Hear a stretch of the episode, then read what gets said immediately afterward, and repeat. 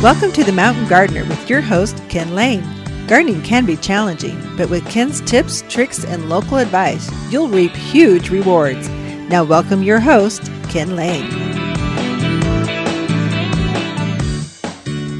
And welcome to this week's edition of The Mountain Gardener, your host, Ken Lane, here every week talking about the landscapes of northern Arizona. And this has been the transition week. We are a couple storms hit this week. We got a lot of moisture. We have over an inch of rain at the Lane Casa. And so it's kind of nice. Now, just to help you get a feel for how deep, how well was your landscape watered with this rain event. Um, so, an inch of rain will penetrate about six inches of soil. And so, if you've got some sandy soil, it'll go a little bit deeper, not much. And if you've got really heavy clay soil, like out in those valley areas, you know, Paulden, Chino Valley, uh, the Dewey, that whole, uh, that whole 69 corridor is caliche and heavy clay. There it might only go four inches. And so we, it seemed like we had a lot of rain.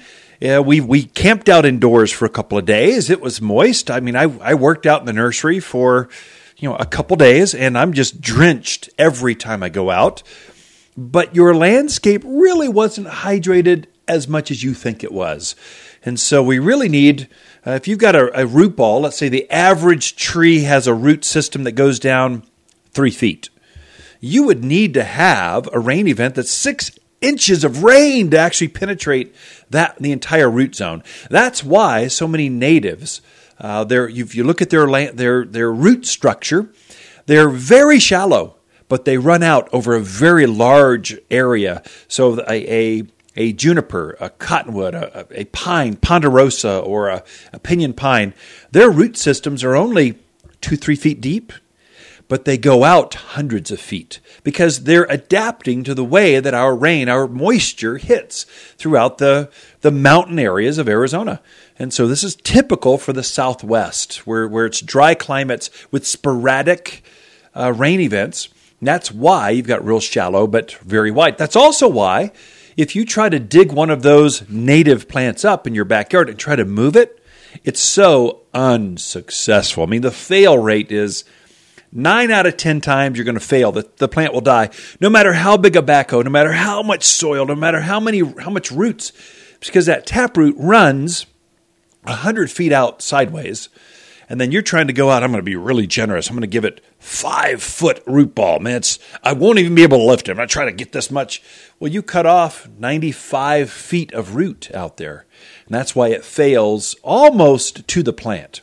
That goes from manzanita to junipers to whatever, unless you catch it when it's really, really small it just doesn't it's not worth the energy it takes to move one of these trees yeah they'll they'll live for i don't know 6 9 months and they slowly fade over time and just by next summer they just collapse all at once and die so uh, also this is the reason when you're fertilizing, this was the event that really you I've been telling you folks to, to fertilize, fertilize. It's the most important fertilizing of the entire year is in the fall of the year.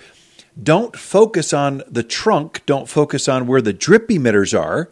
You just want to get it out in the in the drip line is what they call it, the outer branches. Let's say uh, where the trunk of that tree is, and as those branches swoop out, or, where those outer branches of that shrub is, that's where you want to put focus that that plant food.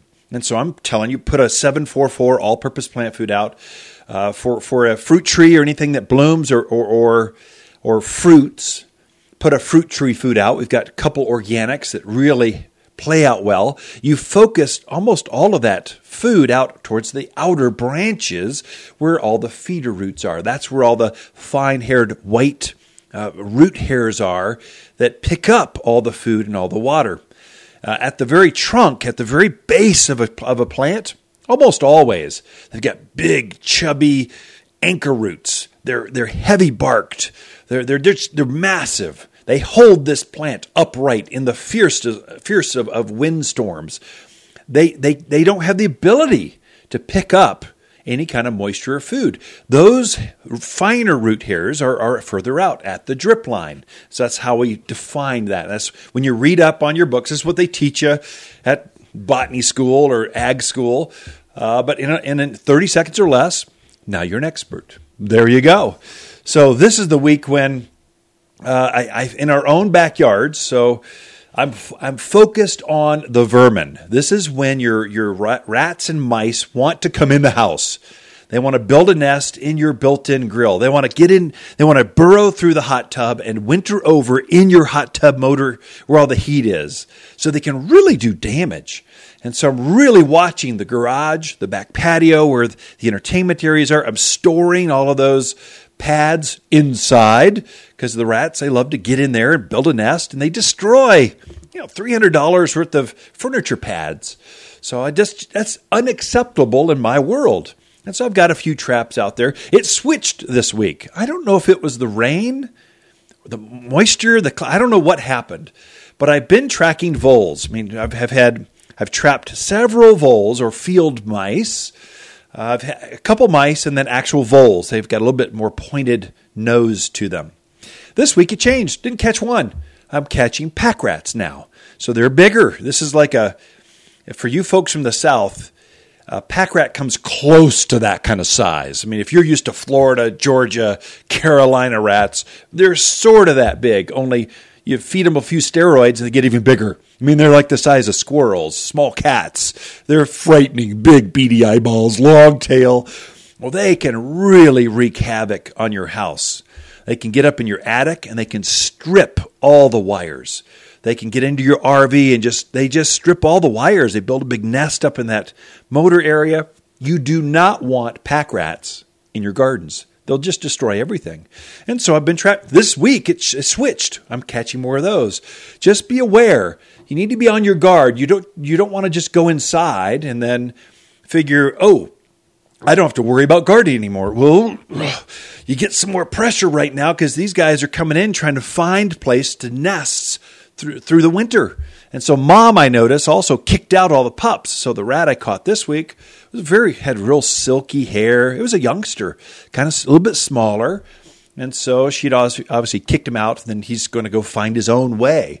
Uh, the voles had done the same thing. They were a little bit smaller. You could tell there was this wave of voles that just hit the gardens. So just put that on your on your radar. Uh, also, deer, rabbits, they can also be a problem.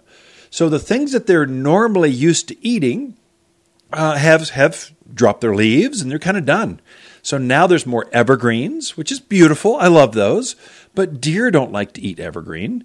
Rabbits don't like to eat evergreens. They like tender new shoots from willows and cottonwoods and aspens and your apple trees. And so they'll come in and they'll rub that bark off of your trees.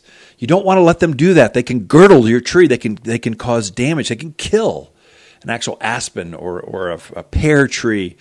So you want to keep that keep them off. If you see that, come talk to us right away we can show you how to patch that up or how to bandage it. And then there's some wrap, some tree wrap that keeps them off of it. They don't want to. They don't want to mess with that. Uh, a couple customers in with porcupine damage of all things. Porcupines roam around at all elevations. And so what they'll do is they'll come in late at night. They're always nocturnal. They'll sit down right in front of your uh, let's call it a, a, a plum tree or, or a, a, willow tree, elms.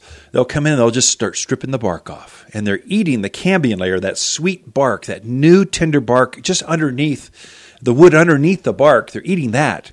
So they'll come in and they'll eat, you know, six inches worth. And the, the next night they'll eat more. The next night they'll eat more. Till finally they can kill a tree.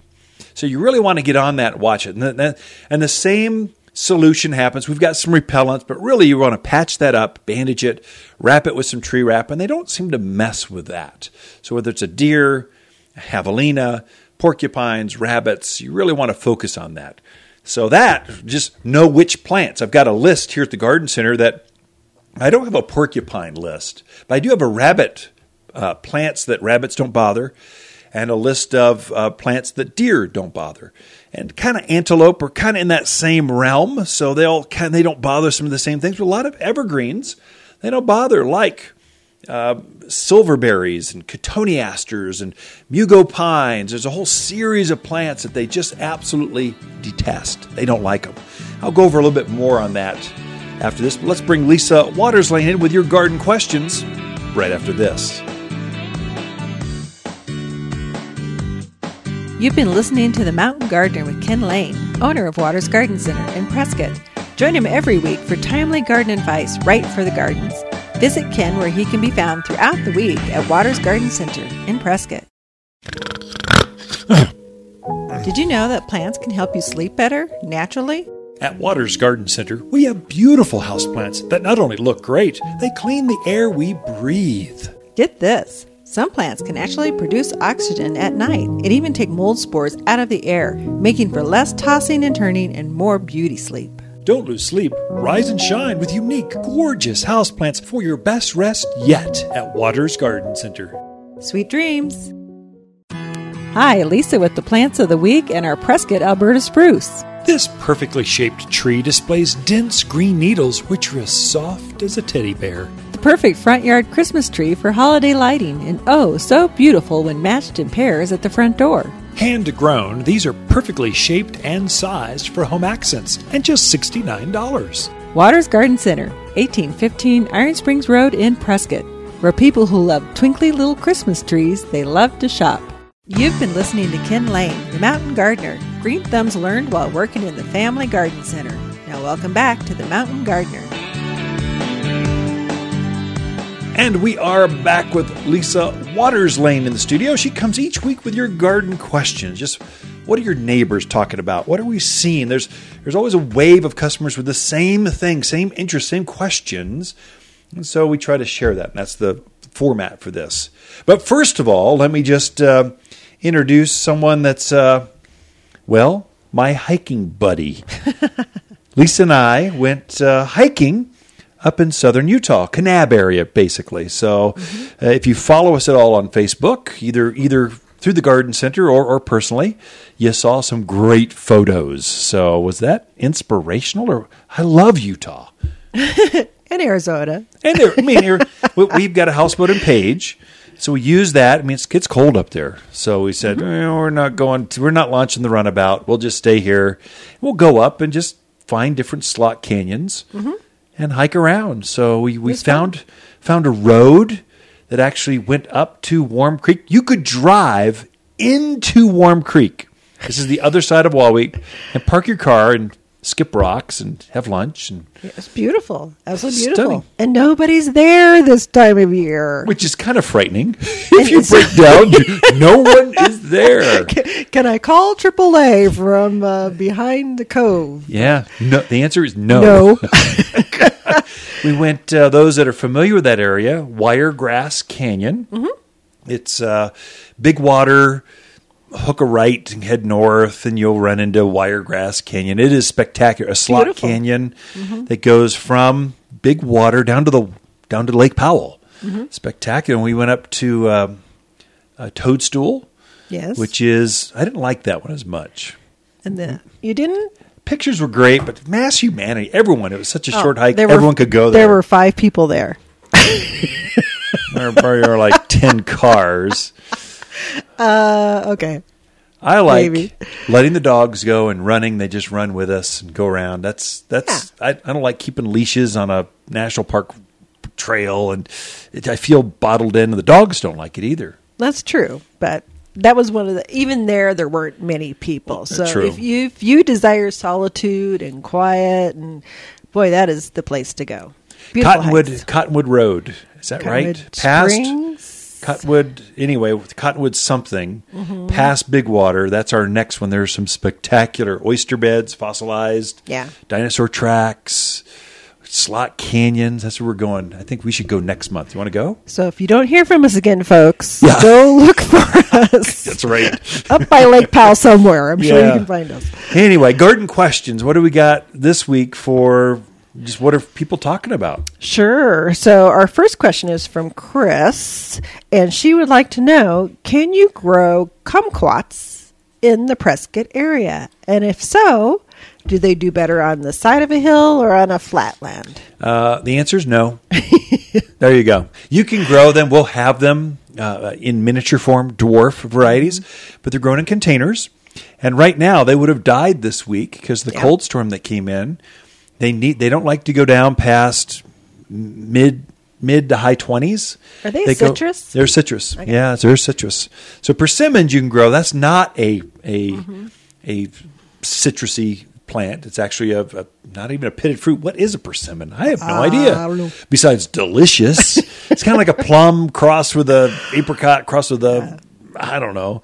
Pl- apricots, plums, they all grow outdoors. Apples and pears, they all grow outdoors, but not orange, kumquats, limes, lemons. They have to be grown in, in containers. They brought, they're brought indoors as a house plant this time of year.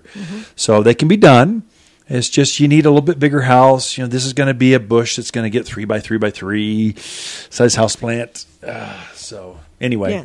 or have a friend that you know down in Phoenix.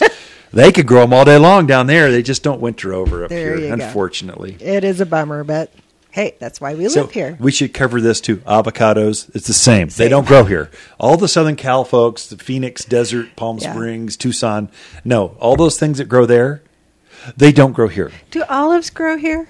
No. Okay. That, I've heard rumors that they can grow up toward the Verde, down in uh-huh. those areas. Uh, there's some folks trying them. There's some new hardier varieties. So we've got an olive in, in, in a container, dwarf variety at our house. It's definitely a borderline, and it is an extreme experiment. We don't sell them at the garden center yet, but if we can get this one to winter over with us, we might introduce a few for those brave gardeners that want to try. They're just bored, not brave, bored. they want to try something new. Well, here you go. So, but no, there's gr- figs grow, grapes do fantastic.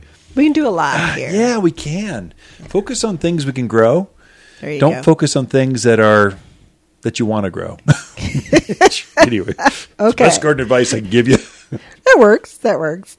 Uh, our next question is from Sean. He had a Austrian pine planted at the end of October. Yeah. Would like to know how frequently should he be watering it at this point? That's a good question, actually. We, we're having quite a few folks ask that because as the systems, as the drip systems get turned off, people are wondering. There, it's, it's twice a month. So the plants are not using very much moisture. What you're trying to do is take the edge off so those plants, so the soil around the plant does not dry out.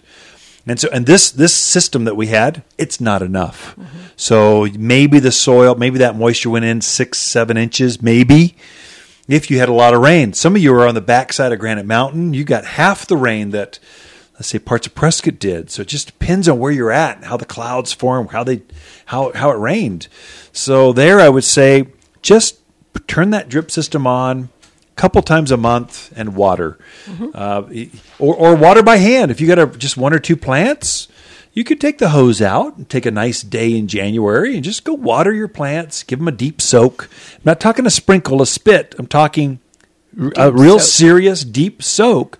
Get the entire root zone moist. That plant will form new new candles, new buds, and just erupt with new growth next spring. Keep them healthy.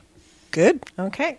Next question is from Danielle. She wants to know if she can move a volunteer pinyon pine to Ah. a different spot in her yard, and if so, is now a good time to do it? Yeah, I got to cover that some. If, if it's really, really small, I mean, under three feet, really under two feet, 18 inches, yes, maybe it will transplant.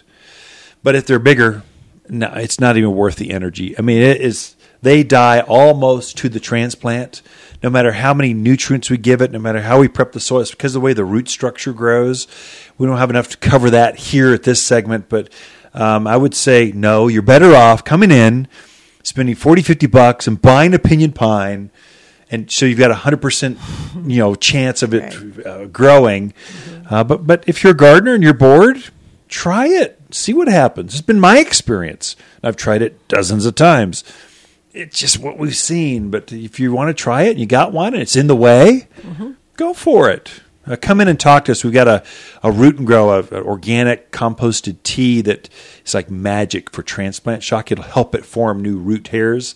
That's probably the best chance you're going to have for that new native plant tra- transplanted to a new part of the yard. Okay.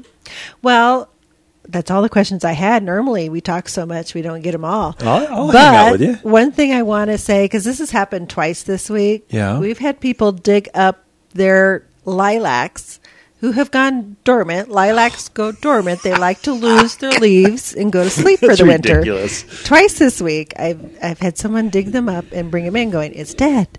I'm going, "No, it's not dead." No, I would put that in the sleepy." category of stupid. No, Can I go that no, far? You cannot. It's a deciduous plant. I mean, look at your Well- neighbors. All the plants are going losing their leaves. Be Come on. nice. Okay. They're new to the area. Take a breath. New to landscaping. New to Desert dwellers getting used to the mountains. I always say, if you're not sure, take a picture. Yeah. Come in and talk to us. Call us. Yeah. We can give you advice and tell you what's right, what's wrong, what's if is it alive, is it a dead. There's ways we can help you with that, and, instead of pulling these poor little plants out by their I mean, root if, hairs. if and- that happens, I mean, you could go back and put it in the ground. It would it would Oh, yeah. Mm-hmm. totally take because it's dormant. Uh, especially if you gave it some of that root and grow, that, that magic stuff I was mentioning about the pinyon pine, it'll help it reroot. It's just you're starting over. You're starting. You lost those root hairs that were forming. So So now you got to start over. It's like you're starting from scratch. And so, Mm-hmm. ah, come talk to a professional before you search Google, figure out what you should do. Talk to someone local, a neighbor. Here's someone that's got a no gardens out there. Okay, Ken and Lisa Lane and the Mountain Gardeners. We will be right back.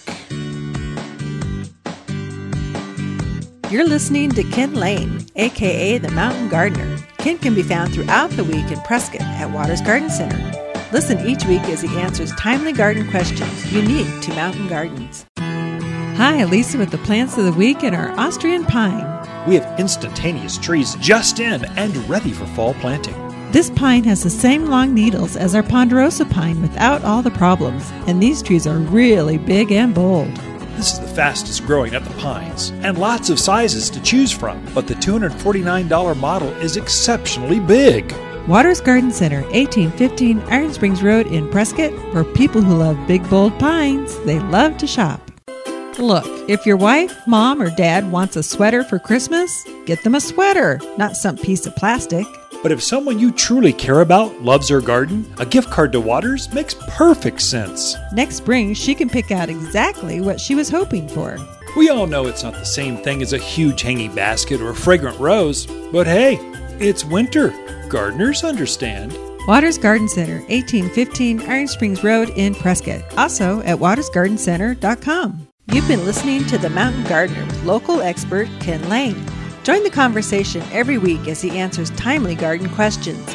Email Ken a question directly from your phone to his desktop through the web at wattersgardencenter.com. That's Watters with two T's, gardencenter.com. Now, welcome back your host, Ken Lane. Now, the first segment went over what's happening in the gardens uh, right now. Outside, there's a lot of mammals roaming around eating things they normally don't eat. It's because things have dried out. The environment has changed for them, so they are changing as well. So they're trying to come into the garage. They're trying to get into the built-in grill outside, your RVs, stored cars. You just really watch them, protect them. Uh, but then also, they're eating certain plants they don't like. So we covered why they're peeling off bark. But there's some shrubs, some especially a lot of the native things. Uh, what comes to mind is Oregon grape or Mahonia. This is this beautiful evergreen, um, holly leafed kind of plant. It grows wild up in the Bradshaws, Mingus, up at the higher elevations. You'll see this creeping evergreen underneath the junipers and the oaks. This is called Mahonia or, or creeping Mahonia or Oregon grape holly. It gets a pretty little yellow flower. It's one of the few plants. It's what I put. I planted this underneath my my alligator juniper. And very few things grow underneath juniper. Junipers are always littering. They actually taint the soil underneath the structure of the tree and poison the soil so nothing will grow. It's a de- defensive thing that it ensures that nothing else gets underneath a juniper's uh, structure and tries to take the water and food. I mean, pine trees do that a little bit, but what they do is they throw off so many needles, they suffocate all the other plants trying to grow. So seedlings can't get through all that leaf litter uh, or, or pine pine litter. And so every plant has its own defensive what it's trying to do. Well, junipers, this Mahonia does thrives, does really well. It's beautiful. It's evergreen. This is when it really looks its best. And that plant comes in a creeping variety. It gets about six inches tall. It also has a A compact variety it gets about two feet tall, and another one that's just regular Mahonia gets about chest high. So there's three different heights. They all have the same leaf. They're actually difficult to tell which one is which unless you read the tag or you've got a really professional eye. But is a great time to plant those. But javelina will not bother them. They just don't like them. Deer just they'll walk right out right through them, not even touch them. Uh, just rabbits don't bother them because this plant grows wild in the mountains throughout northern Arizona, and they just won't mess with Mahonia.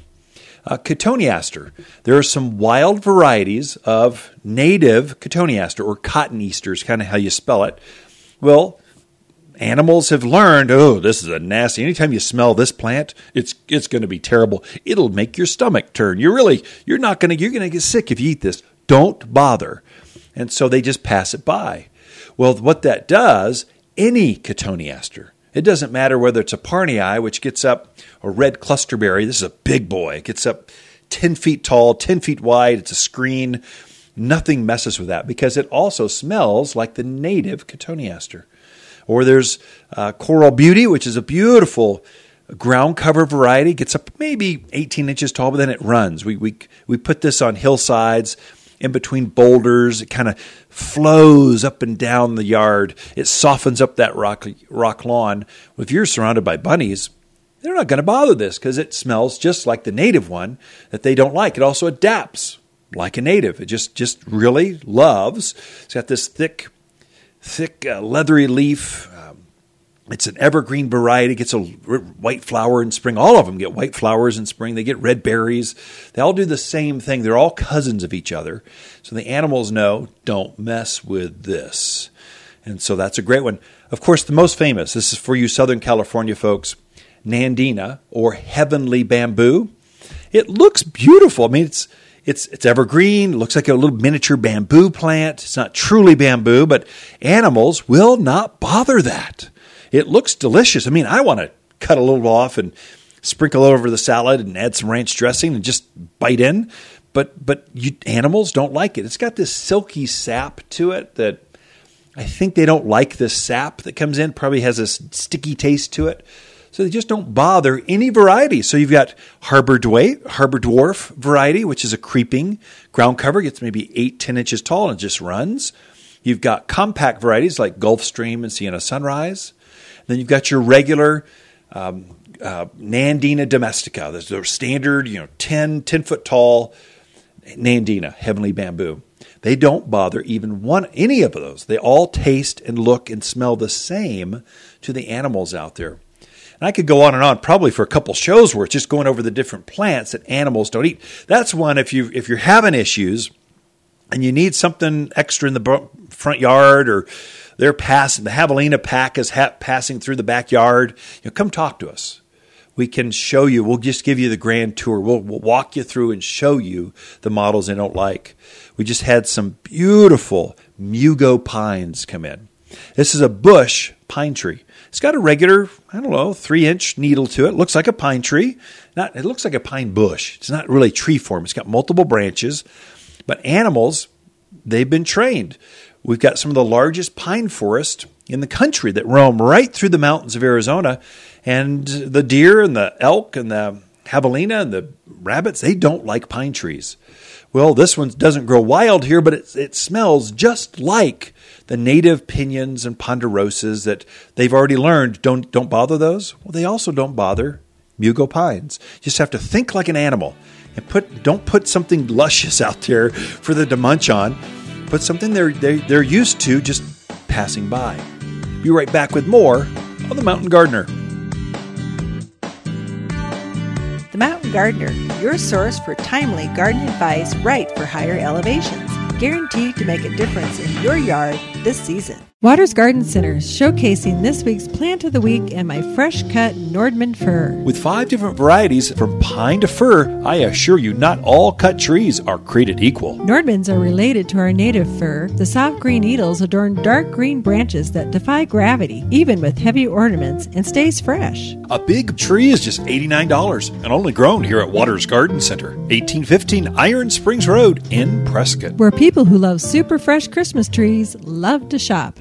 New to the area with your dream home on the inside, but surrounded by boring? A castle surrounded by rock is just so bland. But we can help. At Watters, we have a team of plant experts ready to dress up and decorate even the most boring of landscapes with something fresh, new, and evergreen. Plus, we deliver and plant for you. Designer plants with the experts to help you beautify your new abode. Watters Garden Center, 1815 Iron Springs Road in Prescott. You're listening to The Mountain Gardener with local expert Ken Lane. Mountain gardening is very rewarding, with a few of Ken's tips, tricks, and garden shortcuts sure to turn your thumbs even greener. Now, welcome back to The Mountain Gardener. All right, we are back with Lisa Watters Lane in the studio, my hiking buddy, my southern Utah, northern Arizona slot canyon sliding gal.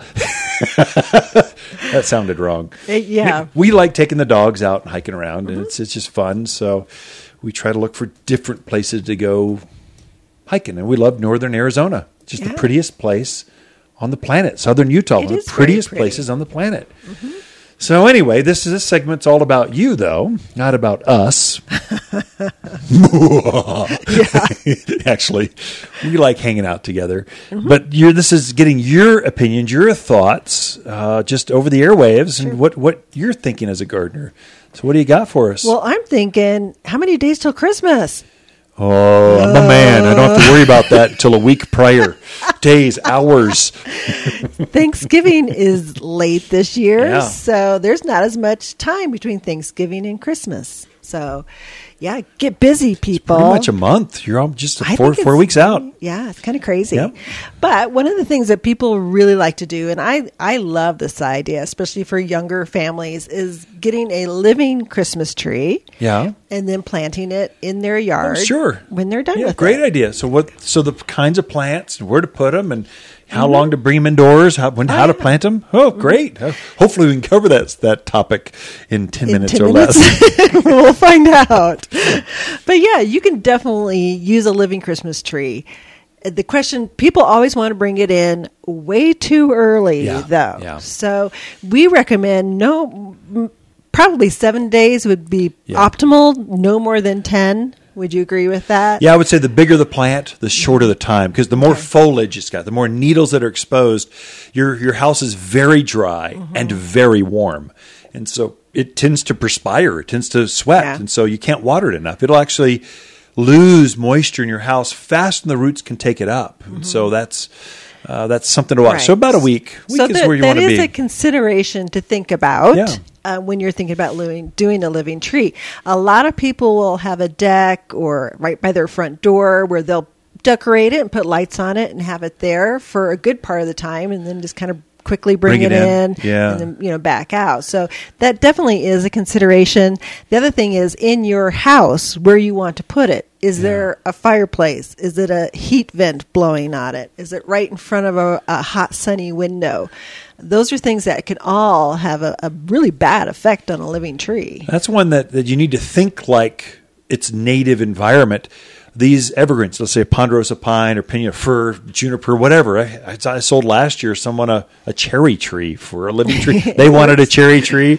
They decorated, put presents underneath it. Mm-hmm. These things are used to cold. They want to be cold. They want to be dormant. Mm-hmm. So when you bring it indoors, it wakes them up as though it's like June Right. outside. So get the sap gets flowing. It gets gets really going. Okay, let's just grow now. And then you put it back outdoors. That's hard on it. Right, definitely. So there also is that transition period. If you've had Yeah. it in the house seven days, 10 days, instead of just throwing it right back out into the cold and going, be free, my child, and grow. it's going, what happened? uh, you do have to transition it. You want to move it into a garage or a covered deck or a patio. Uh, and leave it there for what three or four days a week. yeah, let it get used to let it get used to the cold again. Up against your mm-hmm. south facing walls, mm-hmm. that's enough. Your house throws off an amazing amount of heat. Right. There's a, we've got a handout here that'll just mm-hmm. it goes one page shows you how to bring it in, how long, by what variety. How to transition and how to plant it uh, Right. afterwards. So yeah, Yeah, things are very important that you might necessarily not think about. The other thing is your lights. You don't want to use the. bi- I don't know if anybody uses the big old fashioned No, ones yeah. anymore, but the LED lights are are they run cool, so they're not going to heat up your tree and, and Yeah. cause problems that way. And the other thing is, don't be pray, spraying the fake snow and Yeah, all that kind of stuff. Yeah, you don't want to do that either. So a few considerations to think about. Yeah. But if you really want to do it, we have some fabulous trees that work wonderfully as Christmas So trees. Lisa, could you share with us what some of those varieties of, of Well, since outdoor you asked. trees could be good for? Yeah, So if you're looking for a little itty bitty tree, a tiny one, the Alberta spruce, I think, are probably the most popular. Uh, we get some real small one gallon ones that are what maybe a foot and a half tall, something like that. Tiny, you could easily They're put them in a pretty be. little pot and put it on your table or a, a coffee table or anything like that. Cute to decorate, fun to decorate. They're like little teddy bear trees. I, I think of those as at that front front entrance and Mm-hmm. those containers on either side of the posts Right. By the front door. Mm-hmm. That's the one you want to throw in there and decorate with little Christmas lights, put little balls on it. They're just Little cute. bows. Mm-hmm. You can bring them indoors as table decorations for the Yeah. for the holidays for, For Christmas dinner. Yeah. Yeah, for Christmas dinner. There you Yeah. go. That's a Yeah, short time. so if you're looking for a little one, that's perfect. If you're thinking for something bigger, uh, in the spruce family, which is probably the most popular tree sold for a living tree, the Colorado spruce. Um, of course, there's the green Colorado spruce. There's the more blue Colorado spruce. There's Fat Alberts, which are not. That's probably a bad name. It's probably not politically correct anymore, is it? That's, that's a thought, huh? Although farmers, they don't care about politically correct. This way it's always been named. we That's need to come up with it. a, a politically correct name for Fat Albert. Yeah. We'll have to think about that one. Um, but he is. He gets kind of big, you know, girth wise. He looks rounder than is not as tall. It's a dwarf Colorado spruce. That's what it is. It Yeah. looks like a Colorado spruce. So define dwarf because most people think dwarf oh mid six foot tall. Well, no, no, no. I mean, a Colorado spruce is fifty feet tall, so it's you know, you know a third of that size. So call it under twenty, between fifteen and twenty feet tall. So mid teens. That's Mm-hmm. How tall it's going to be. and pretty blue. They Oh, they have gorgeous. that really pretty grayish blue color to Yeah. them. Hoopsii spruce, which is a gets tall like a regular Colorado, stays a little more narrow than the standard Colorado, and it has a really pretty, um, almost pale blue Silver. to it. Silver Pale blue. sounds bad. Okay. Like pale fat spruce. That's not good. I mean, but, but silver blue, Hoopsii spruce. That sounds romantic. It is a little bit. It's different color from the fat, but it, it's a really pretty. It's almost color. white. Yeah, it's really pretty. And then you get into Austrian pines, which of course get nice and big, but beautiful green color. And their cousin, the Oregon green pine, which probably gets 15 ish Yeah, feet or so. yeah. So great for those small yards. I love it because it has really, um, a little bit shorter needle, but it tends to be very compact. It's a really tight. I was thinking chubby. You got my mind on fat all of a sudden. Cha- chubby. chubby. That's not good That's either. That's not good either. Fat, pale, chubby spruce. That's just wrong. We don't have anything that looks rich like that. green, glorious. I mean, it Yeah. is. It is just full and layered, so easy to decorate Right. Mm-hmm. and dress up, whether it's indoors or outdoors. Definitely. it's just beautiful. Right. Oregon greens are, are. That's one of my favorites. It is one of mine too. I really, really love that tree. The other one that I really like is the Vanderwolf pine. Oh yeah.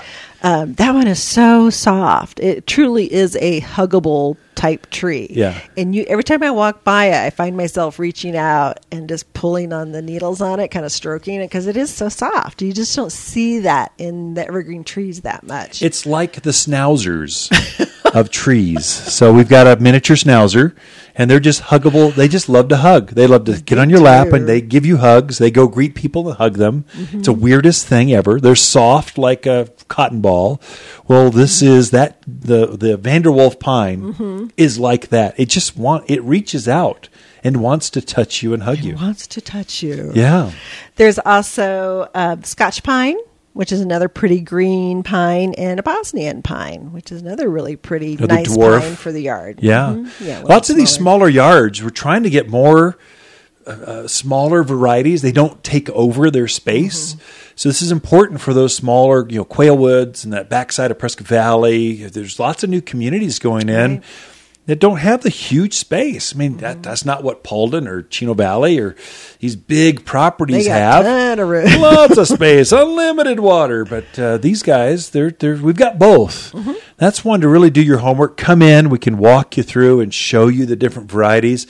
What I find is customers are drawn. It's like it's like the plants call to them, Right. And they'll go search all of them twice. They kind of they come back to the same plants Yeah. always. It's just a weird It's true. social It's economic thing that happens. I don't know. Yeah. Great advice on living Christmas trees, evergreens. You can, you can decorate and then plant Mm-hmm. after the holidays in January, February. They'll plant just fine and enjoy for years to come. Thank you, Lisa. We'll be right back. Ken and Lisa Lane and the Mountain Gardeners.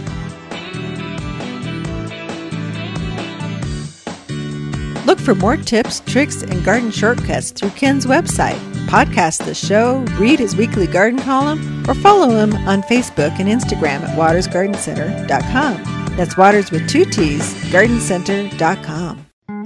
Okay, maybe after decades of the same fruitcake exchange, it's time to start a new holiday tradition.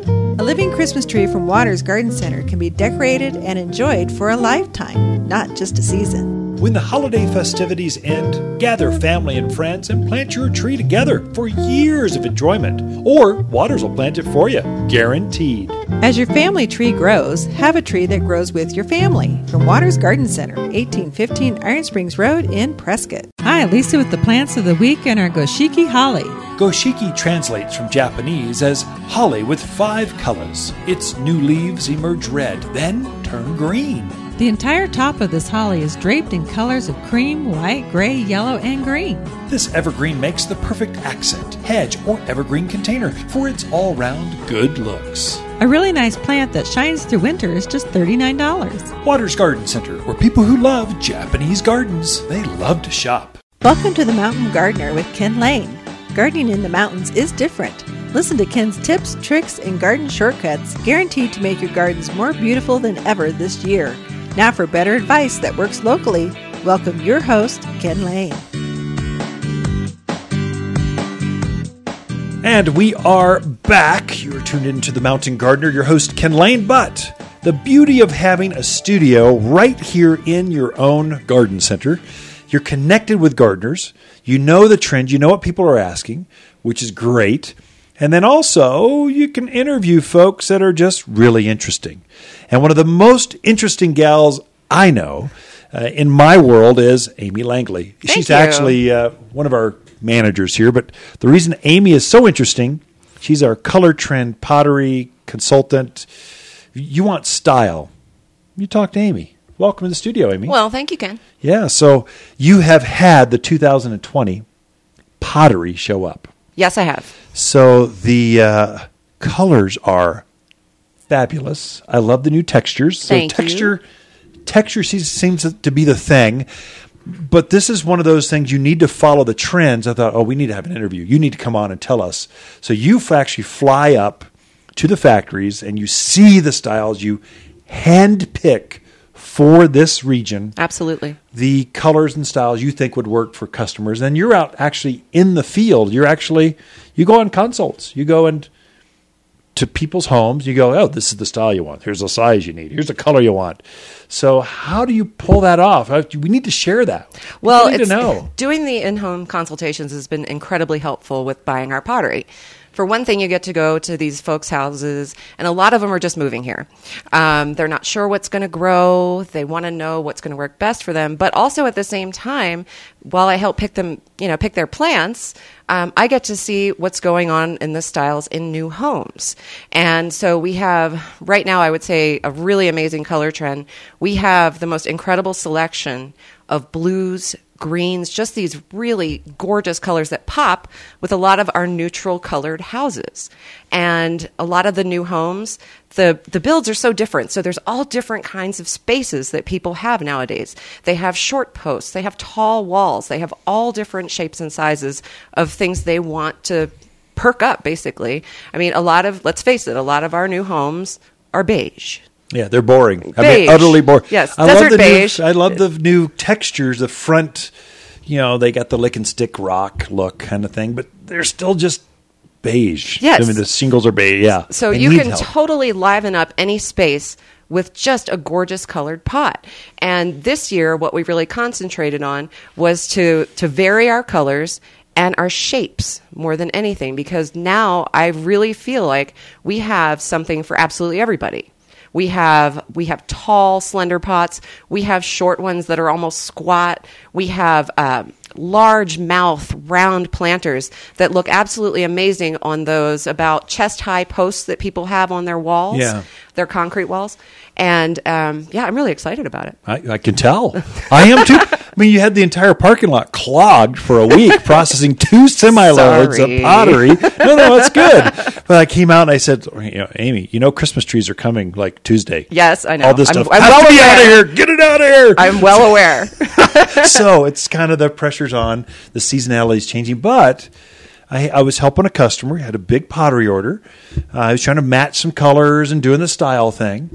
And he goes, "Well, I need a couple pairs that match. You know, maybe I should wait till spring." I'm going, listen, Bob, don't wait. Here you can get now. You've got matching pairs. You, you've got the best selection. If you wait until spring, this is the pottery that will carry us through spring. It's not like we're going to get more. You can just go get another truckload of pottery. This and it was more than a truckload. heavy. It's it's big, so you get it in full you, container loads, and so you want to get you want to be there at the front edge, not the back end where you've got to. Not the leftovers, but there's less pairs to pick from. Right, right. Now So- is definitely the best time Yeah. for the best selection. Yeah. And then also something to watch uh, just with pots. We've been doing pottery for a lot of decades. Uh, we've been importing direct from, from overseas for many years. Really be careful if you're from the Southwest areas. Be really careful of what you're buying. So we have this heavy influence of Phoenix pottery. So this is Mexican clay. It's, it's terracotta earth tones, clay, clay pots, this heavy Spanish, bright colors, which fits the Southwest style. But those kinds of pots do not winter over. They don't. don't take our freeze and thaw. So you go up and hand pick the varieties that that winter over with Ex- us. They yeah, actually exactly. will last. The last thing we want is somebody who falls in love with a pot and Yeah. they go home and they put their favorite plants in it and then it cracks in half over the winter. And it's just that's an unhappy customer. That's me unhappy. yeah. Oh yeah. Yeah, We get egg on our face. Yeah, It's just the, the absolutely. worst. we have to have the best here. We have hot summers, we have cold winters, um, but then you know, for the rest of the year, it's absolutely perfect. Yeah, you bet. So now, how? What is the trend right now? So you're seeing blues. That's good. Blues and earth greens. tones. Blues Yeah. greens. Kind we, of an we earth definitely tone. have a lot of earth tones too for the folks who like more neutral colors and that rustic look. Um, and then we got some some really new stuff, which I'm excited about, which was inspired by one of my clients, Catherine and Lee, um, in Prescott Lakes. I went to their home for a consultation. Lovely folks. They have this gorgeous kitchen that has these this almost like a citrusy lime green paint and it's so bright and so cheerful so i got pots that same color with catherine in mind and for uh, indoors or for outdoor use? either Or one Either one. either one So I saw a lot of house plants are a trend. So They are, this this yeah. is uh, this is uh, rocketing up as far as uh, gardening goes. And but, but if you have a house plant you can't just keep. You got this two thousand dollar sofa, window coverings, new flooring. you don't and want a plastic pot You don't no. want a plastic pot with your, your. You need a nice container for your houseplants to Right. show off. I see you focused a lot on those. Lots of saucers, lots of colors. Mm-hmm. Yeah. And you So- got to have a saucer. I mean, that really dresses up your pot. And even if you're putting your pot outside, and I know our, our folks love their patios, there are plenty of folks that come in and say, well, when I water it, I just don't want the dirt all over my patio. So I think this is, I know in the four years I've been here, this is the best selection of saucers that we we have. And we actually, I just sourced a new place that Oh. will be, yes, that will be sending us some new ones, but I'm going to keep that to myself. That should hopefully be here in the next two weeks. I haven't even heard of that No, yet. So that's exciting. so direct from the source. So now what's the trend? What sizes are people going with when you're you're one of the consultants that go out? You, you- Yeah. Mm-hmm. you, represent watters in the field and design for folks. What are the sizes, styles that you're seeing? you know what are they really- planting in them? well you know they're the nice thing is you can pretty much put anything in a pot. Um, we've had folks that uh, literally have bought pots that we could fit our entire planting crew in Yeah. and put them Three body yes pots. and put them in front of their barn and they look stunning um, down to just little pots that they want to give as a gift with a succulent in it for christmas um, we've seen a lot of Embry-Riddle students coming in That's true, yeah. to dress up And their Prescott dorm College. and prescott Yeah, college to dress up their dorm rooms um, and that's been really fun seeing um, some younger people really excited about plants and um, so we have basically i have every single size because there's so many different needs out there um, the folks with these um, you know the larger homes are tending to go with the larger pots Yeah, at- especially um, at the front entrance on either side of the front door. That's a big thing right now with an evergreen that they dress up. So uh, one of my clients did um, several large cobalt blue in front of her. Um, her house is kind of like a taupe color, and uh, she put some uh, boxwoods in there we both loved and then she dresses them up with pansies right now um, for the winter and then we talked about what she's going to do for spring as we get into summer to dress up some new annuals so there i just really feel like with the pottery it just it just brightens up everything we have and our desert landscaping Yeah, I agree. One thing to watch, one thing to, if you make a mistake, just this is just experience from the years. Um, if you're going to make a mistake, it'll be in scale. You get a pot; they look so big here at the garden center. You take them home, and your house just dwarfs it down. You're going, Yeah. it's not even close to big. folks, It's a post. that just happened to some it. folks yesterday. They've been in every day exchanging a pot for a bigger one. I told them I was going to give them aprons and put them to work. They've been here so much. So if in doubt, take the bigger one, and, Correct. and almost every time, you that's the right. If you're going to make a mistake, make it in that direction. Bigger is better. It allows you to grow bigger things for longer. Uh, but small, just your house dwarfs things. It looks like you get this half million dollar house. It looks like you ran out of money because of two pots on either side of the door. you just you don't want that. So Right. Amy Langley and and our pottery uh, buyer designer here at Watters Garden Center extraordinaire. Thank you for Thank coming in and you so sharing much, that with us, Amy. Okay, we will be back with more on the Mountain Gardener right after this. You're listening to local garden expert Ken Lane, the owner of Watters Garden Center. He can be found throughout the week at Watters Garden Center, located in Prescott at 1815 Iron Springs Road. Thanks for tuning in to the Mountain Gardener. Hi, Watters with this week's plant of the week, our True Blue Fat Albert spruce. At just 15 feet, this is the ideal evergreen for small gardens, excellent in front yards with limited space. The color is so blue all year long with the perfect evergreen shape and just $74. Dense, durable, and loves the sun, so it works well as a windbreak, screen, or sound barrier, and only found at Watters Garden Center, 1815 Iron Springs Road in Prescott, for people who love the perfect blue spruce, love to shop. The Grinch went to Watters and couldn't believe his eyes. There were cut trees in every shape and size. He could take one home and then toss it after the season. Good! And then he saw living Christmas trees that grow and grow. So it seemed a good reason. A beautiful living tree, and have Watters plant it because of his bad knees. Have the merriest of Christmas from all of us here at Watters Garden Center. You've tuned in to the Mountain Gardener with local garden expert Ken Lane. Join him each week as he answers timely garden questions that are sure to make a difference in your gardens. Now, welcome your host, Ken Lane. This Thanksgiving, I wish, wish you and yours a thankful season, something to remember, to be thankful for, no matter where you're at. We are truly blessed. Truly. Now, sometimes we focus on the negative. You're overworked, get kind of tired. I stubbed my toe. I think I'm going to lose a toenail. I can focus on all that. Or I can just enjoy uh, my in laws, Harold and Lorna Watters, the founders of the nursery. They're still alive, still going. They're getting a little older, and, and you know, time is runs shorter as you get older. We want to enjoy every season we can with them. It's a true blessing to have dinner, Thanksgiving dinner, watch a game, just share stories. Here, I mean, you're guaranteed. If you're with Harold Watters, you're going to hear some old stories about Prescott, the original business, uh, the the store, how it got started. You're going to hear stories, and you never know if you've heard it before or not. Usually, it's a different one. It's just fascinating. I love sitting down and listening to older folks and their stories are so rich and thick, and where they came from, and how. I mean, first plane rides, and and I, I was talking to uh, an old rancher. Won't mention the family name, but basically developed Prescott Valley. Uh, how how the phone systems. You used to have to make a long distance phone call from Prescott Valley to Prescott, and they got all offended. And they, they worked their magic and got got us all into one one region. The the the road systems when I seventeen first went in. These are fascinating stories. I was talking to uh, an old family at uh, Thanksgiving. This is probably ten years ago. I'm dating myself a little bit even, but. Uh, how they grew up here in the 20s, okay, 20s and 30s. They were kids. Uh, this is an old family in town. How they used to go as boys behind Whiskey Row, and there were wild burros that would roam around back there. This is back where the uh, uh, where the parking garage is and stuff now, right? We're there on, on the creek. They'd go catch burros and just ride them. Wild burros. This is what they did for fun before texting and TVs and. it's hilarious. I'm going, Bob, you're kidding me. You really used to do this. You got a picture? Can you prove this? Uh, but just super interesting.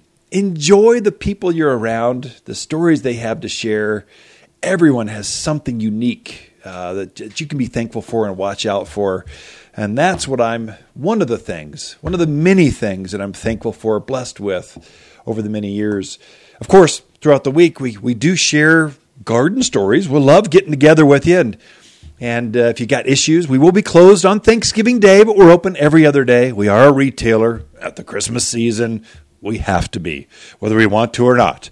Uh, but uh, we, we're here, Lisa and I camp out. We love hearing your stories too.